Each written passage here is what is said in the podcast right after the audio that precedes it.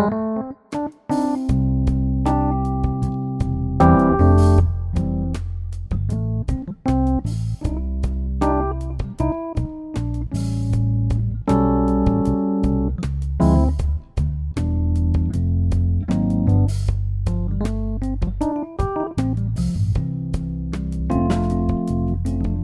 yeah, welcome to the Pastor's Cut podcast for the week.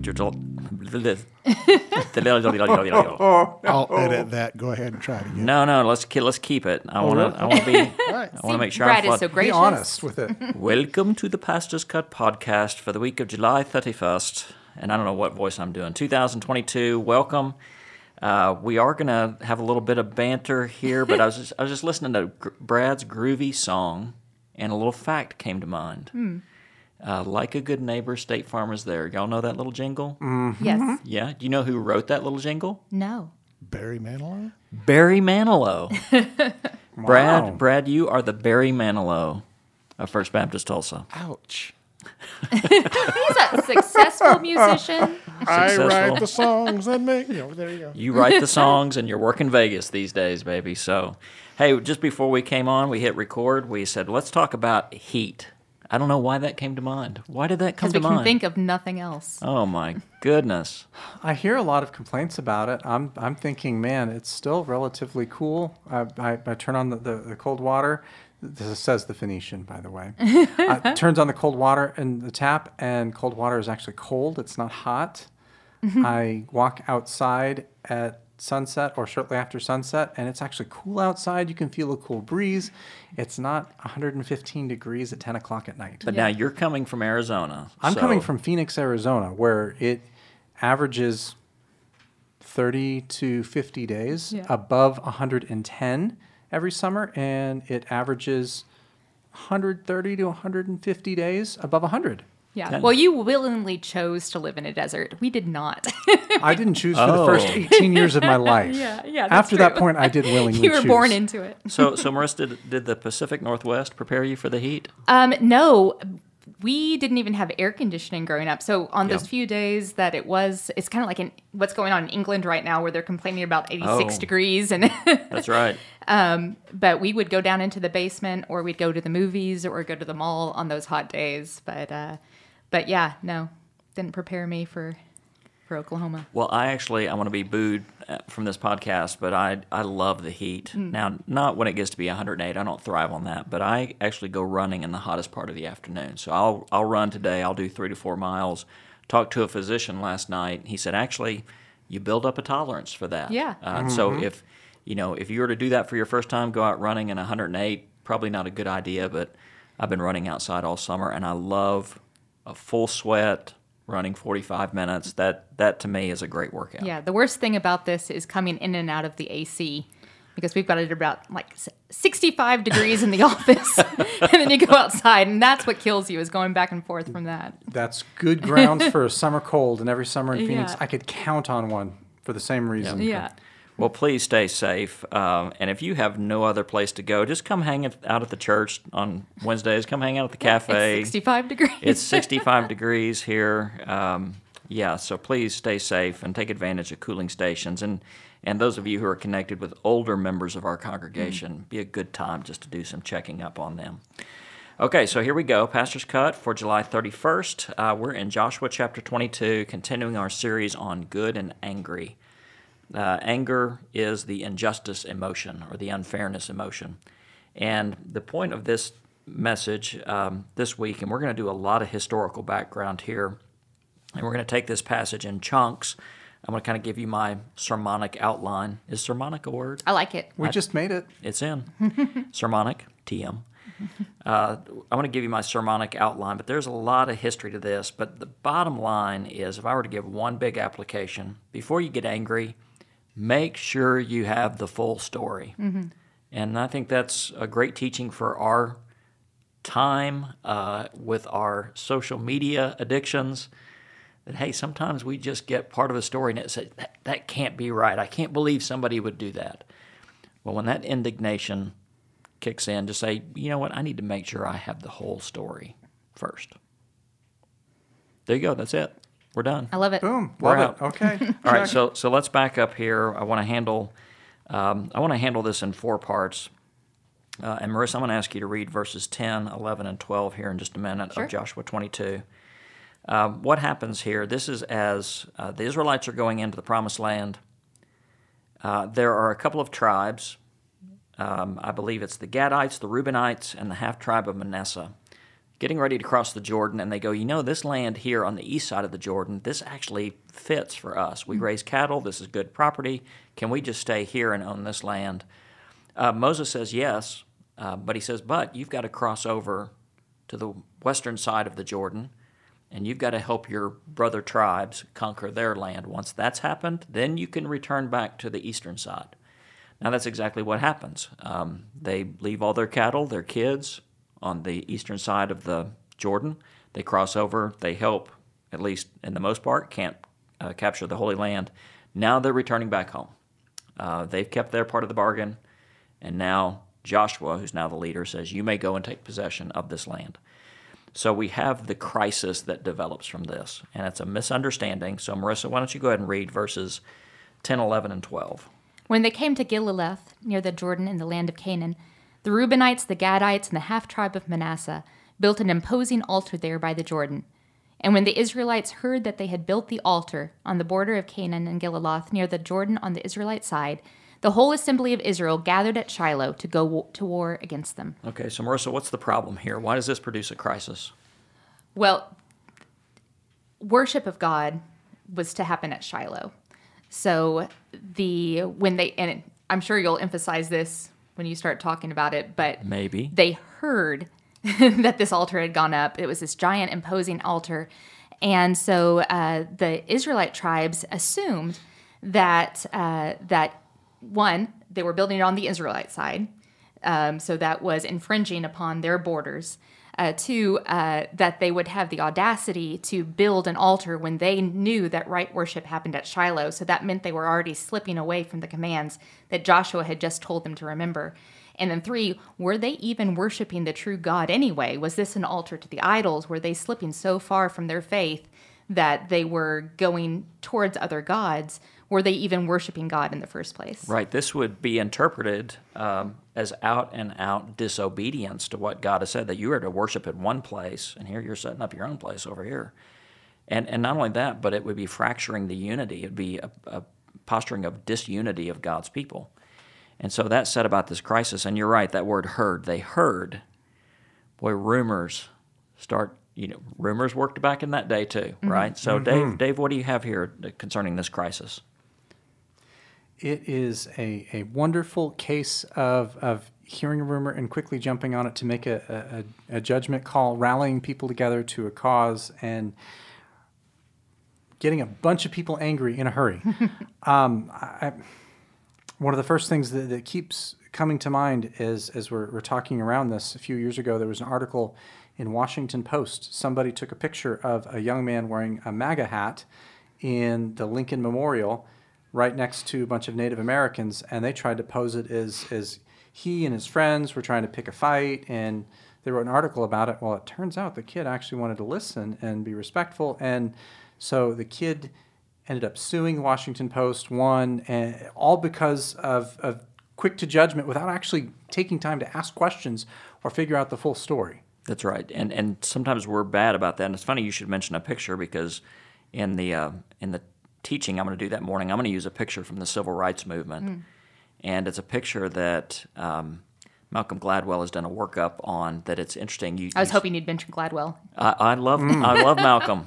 You know, I listen to his podcast. I hope he listens to our podcast. I bet he does. You think so? Hi, Malcolm. We should, Yeah. we should do a social media hashtag just to, to cross tag right. each other and see what happens. Ha- hashtag welcome Malcolm.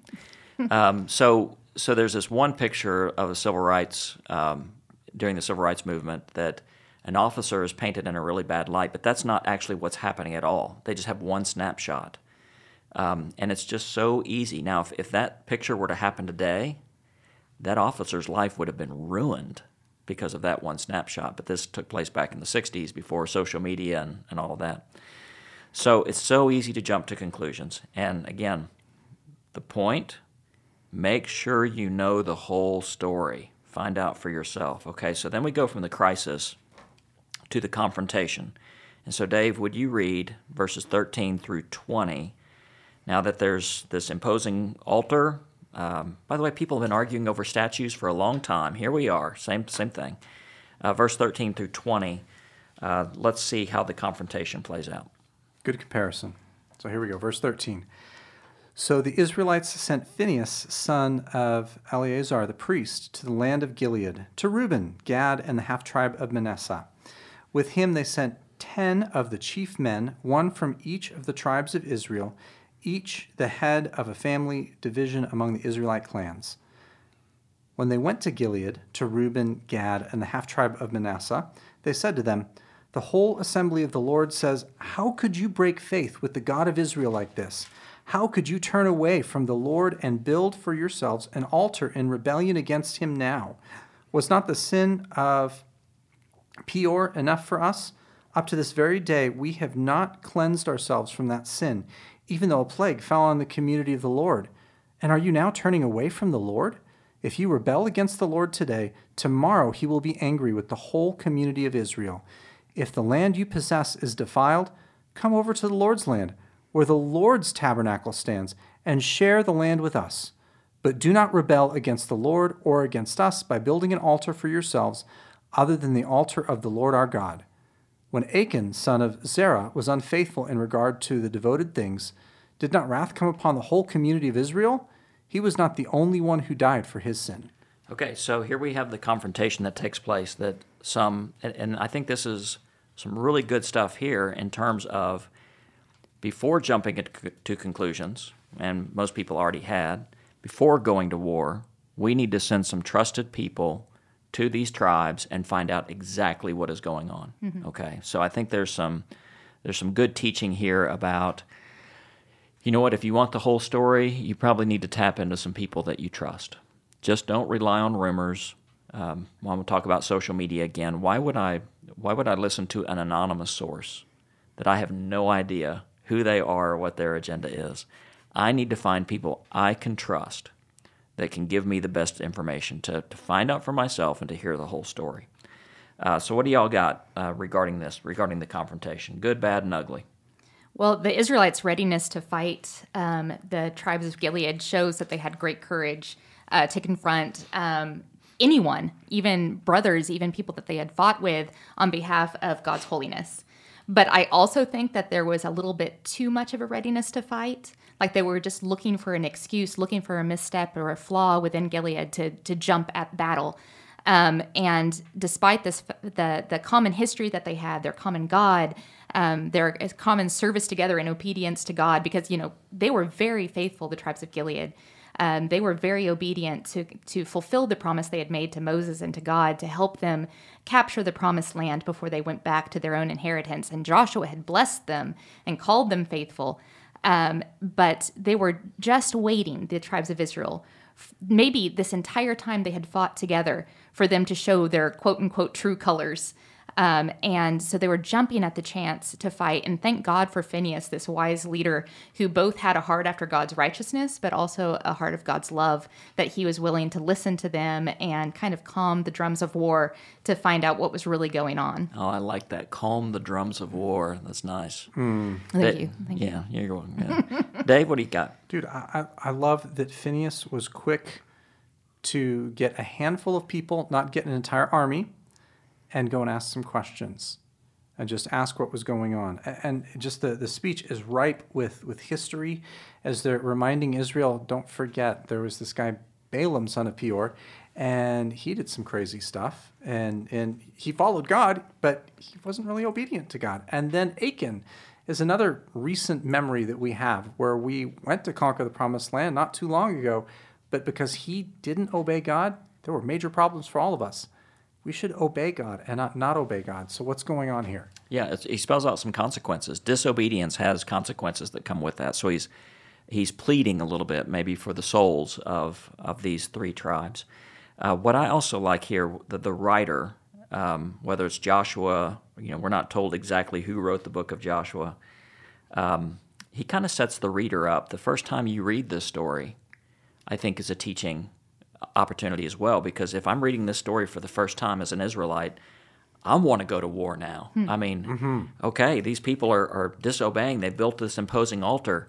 But then once you get the whole story at the end, which we'll come to here in a bit, it's like, oh, okay, it's easy to jump to conclusions. It's mm-hmm. harder to hear the whole story and to find out for yourself. Okay? So we've dealt with the crisis, the confrontation. Now it's going to be uh, some clarification is given. I, I like illiter- alliterating on this. Isn't this great? alliterating. Okay, so I'm going to read verses 21 uh, through 29. So here's um, the clarification of what's happened. Then Reuben, Gad, and the half tribe of Manasseh replied to the heads of the clans, clans of Israel The mighty one, God, the Lord. The mighty one, God, the Lord. They repeat this phrases. This is an oath they're taking. He knows, He knows our hearts, and let Israel know. If this had been in rebellion or disobedience to the Lord, do not spare us this day. If we have built our own altar to turn away from the Lord and to offer burnt offerings and grain offerings or to offer sacrifice fellowship offerings on it, may the Lord Himself call us into account. No. We did it for fear that someday your descendants might say to our descendants, What do you have to do with the Lord, the God of Israel? The Lord has made the Jordan a boundary between us and you, Reubenites and Gadites. You have no share in the Lord, so your descendants might cause ours to stop fe- fearing the Lord. That is why we said, Let us get ready and build an altar, but not for burnt offerings or sacrifices. On the contrary, it is to be a witness between us and you, and between the generations that follow, that we will worship the Lord at his sanctuary with our burnt offerings, sacrifice, and fellowship offerings. Then in the future, your descendants will not be able to say to ours, You have no share in the Lord. And we said, If they ever say this to us or to our descendants, we will answer, Look at the replica of the Lord's altar, which our ancestors built, not for burnt offerings and sacrifices, like third time he says this, not for burnt offerings, not sacrifices, but as a witness. Far be it from us to rebel against the Lord, to turn away from him today by building an altar for burnt offerings, grain offerings, sacrifices, other than the altar of the Lord our God that stands before his tabernacle. I didn't realize this until reading it out loud. They say three or four times here, this is not for Yeah. sacrifices. Just in case you Yeah. misheard again. yeah, let me let me repeat myself. Oh, and let me repeat what I just Yeah, yeah. repeated. Uh, I mean, they make it crystal clear, and you kind of sense um, this sigh of relief from the clarification. So they're not building this altar. Uh, you know, you know what I was thinking of as I read this is the uh, Infant of Prague. Did, did that come to mind for anybody else? Do y'all know what that is? yeah. Yeah, what is it, Marissa? Well, I don't know if I can. I just know it from living in Oklahoma in Shawnee, where the, where it's the infant of Prague. Prague, but there right. is the infant of Prague in that. Thank you. Yeah. But there is an infant of Prague. So there's a shrine in Prague uh, across the pond to the infant Jesus. All right. But there's a replica of that shrine in Prague. Okay. So it's not actually a shrine, it's a replica of Yeah. the shrine. They also have replicas of kolaches, which are not. Oh. I don't want to malign the people of Prague, but the kolaches that they have there are not. well, let's not, talk about the replicas of kolaches. What's the what's your favorite kolache? Uh, like a like a cheese, like a. No. Yeah, it's no. Apple kolaches are the best. Yeah, that's pretty good too. Yeah. Okay. So so here this I've is never had these apple kolaches. Okay. We'll take you to Prague. I've had I've had one kolache, and I actually never stopped in West when I was in Waco to have the kolaches at the Czech Stop. she'll take you to Prague. I'll take you to Prague. Hey, sweet! Mine's cheaper though. I'm I still Yeah. get the good good side of the deal. So, so there's a, a replica of the altar in Prague of the one that's in Prague. Uh, so there's a replica altar that's set up here. And it's not for sacrifices, it's to resemble the altar at Shiloh, to say there's a connection here between the people on the west and the people on the east side of the Jordan. So, what, what are y'all reflecting on here? I I think their fear was was real and legitimate. We can Right. look back at the New Testament in particular, and we can see there was a clear dividing line between the Samaritans and the Jews that were originally part of the original twelve tribes, but because of history and because of previous empires conquering them before Judah was conquered, they were not really allowed to go to Jerusalem to worship in the temple because they were somehow defiled. They weren't pure Israelites. Their lineage wasn't directly descended from the people of Israel. They, they had some, some mixture going on there. And so there's legitimate concerns that, that they're saying, we don't want to be left out. We don't want to be excluded. And I think it's really tragic too that uh, man they built this altar to remind both sides of the Jordan of their commonality and mutuality. But did they even imagine that they'd have to prove their witness so soon? Um, like this was for for coming generations, but uh, I don't know what the timeline is like. But this was very quickly on the heels of their returning to Gilead. That it's like, oh, we need to defend our our mutuality very quickly. So there's a tragedy there, and it's really really familiar. Um, I mean, we just think about all the denominational uh, differences that we have, and and I cannot think of a single denominational split that's like happy where they're sending their brethren into the sunset, saying "God Yeah. bless you, we'll still work together." No, it's always angry and divisive and painful for the people left behind, and it always hurts the larger witness of the body of Christ. Um, so I, I think there's so much to learn about our own interactions between the body of Christ now when we look at these children of God back then. Yeah, so there's some great practical application. And by the way, the last part of this, you know, there was the, the crisis and the confrontation and the clarification, and then there's a return to calm. And we won't take the time to read that, but at verses 30 through 34, they, they all realize, okay, this has been a misunderstanding. Calm prevails. They praise God. And I, I love the phrase, they talk of making war no more. And they actually named the altar uh, in verse 34. It's called the witness between us that the Lord is God. And uh, what a witness Christians could be if we just practice some very simple things. Don't rely on rumors. When you do hear something that might be true, check it out for yourself. Uh, make sure you have the whole story. Make sure you have the correct story from trusted sources. And I think it's always good to remember we are terrible mind readers. That uh, when somebody else does something that we don't understand, uh, and, how, and this is me too, I go, well, I know why they did that, and I, I I'm too quick to think somebody is just evil or or ignorant. Right. And maybe if I knew what they knew, I would have done the same thing. Now, sometimes people do some crazy things, but I'm a pretty bad mind reader. So why don't I find out the full story first? And instead of being judgmental, practice good judgment. So maybe as Christians, we should talk of making war no more when it's so easy to jump to conclusions. And I think that's the real teaching opportunity here. So, uh, what what do you guys have for as far as last reflections? Well, we need to define ourselves by what we believe in and not the secondary issues that divide us. Um, I think when we find points of contention and flaws in other people's leanings, we pick at those flaws until we lose all the empathy that we, once we had for for our brothers and sisters in Christ. You know, we've called each other brothers and sisters, but suddenly, you know, if we disagree with them, that person was never a Christian to begin with. And surely Jesus wouldn't want us to empathize with wolves in sheep's clothing. And, you know, we're no true Scotsmaning the church to death. Um, and um, when we disagree, we need to remind ourselves that the person we di- disagree with is not only a fellow image bearing human being, which, when we disagree with other people, especially online, it's really hard to b- remember that they're human beings. How about that? Did y'all But- hear that? Did y'all hear what Marissa said? Yeah, but we also need to remember that we're both children of God, that there's this commonality, that we are fellow disciples and we're family and we're brothers and sisters, and we're all on this journey together, maybe at different parts, different points of the journey, but we all have a common purpose and a common companion on the journey, and that we're one body. We can't uh, just decide who we're going to disavow. You know, if I look at my fingernails and decide that I've outgrown the color that I've chosen. I'm not going to cut off my fingers.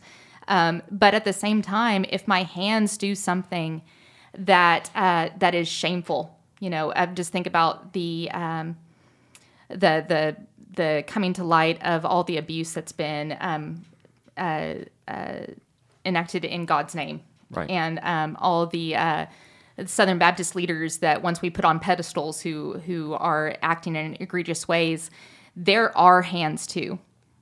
So just as we can't disavow or we don't want to be disavowed because of our own um, things that they might think that they don't agree with, so we're not true Christians. I can't disavow them just because of what they've done either. That I have to work towards their thriving and their healing and their reconciliation too, because they're my hands too. Man, that's and hard- And their that's sins. Oh, it's so hard. So I, it's easy to say, well, my hands have done this also, so I have lamenting to do. I have work to do. I have reconciliation to do because of the things that my hands have done. But also, I have to keep loving my hands, and that's what's really, really hard. Yeah, it, it is when it's um, when it's so easy to be judgmental. That's when we should pause just a mm. bit. Yeah, Dave, what you got? misunderstandings are going to come. We're, we're all individual people. We, we all act differently. We're not, we, like you said, we're not mind readers. We, we can't read each other's minds.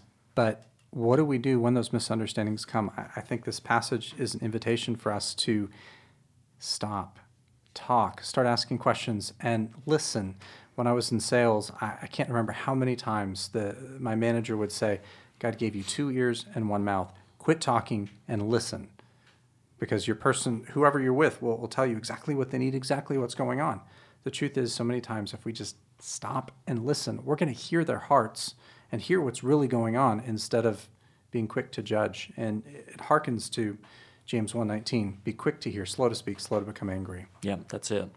So, so in, when I teach this as a message, um, I'm going to give four examples of misunderstandings. Two will be specific to the church and things that, you know, have happened here from just personal experience, and two will be from a larger cultural context, things going on uh, in our larger global community.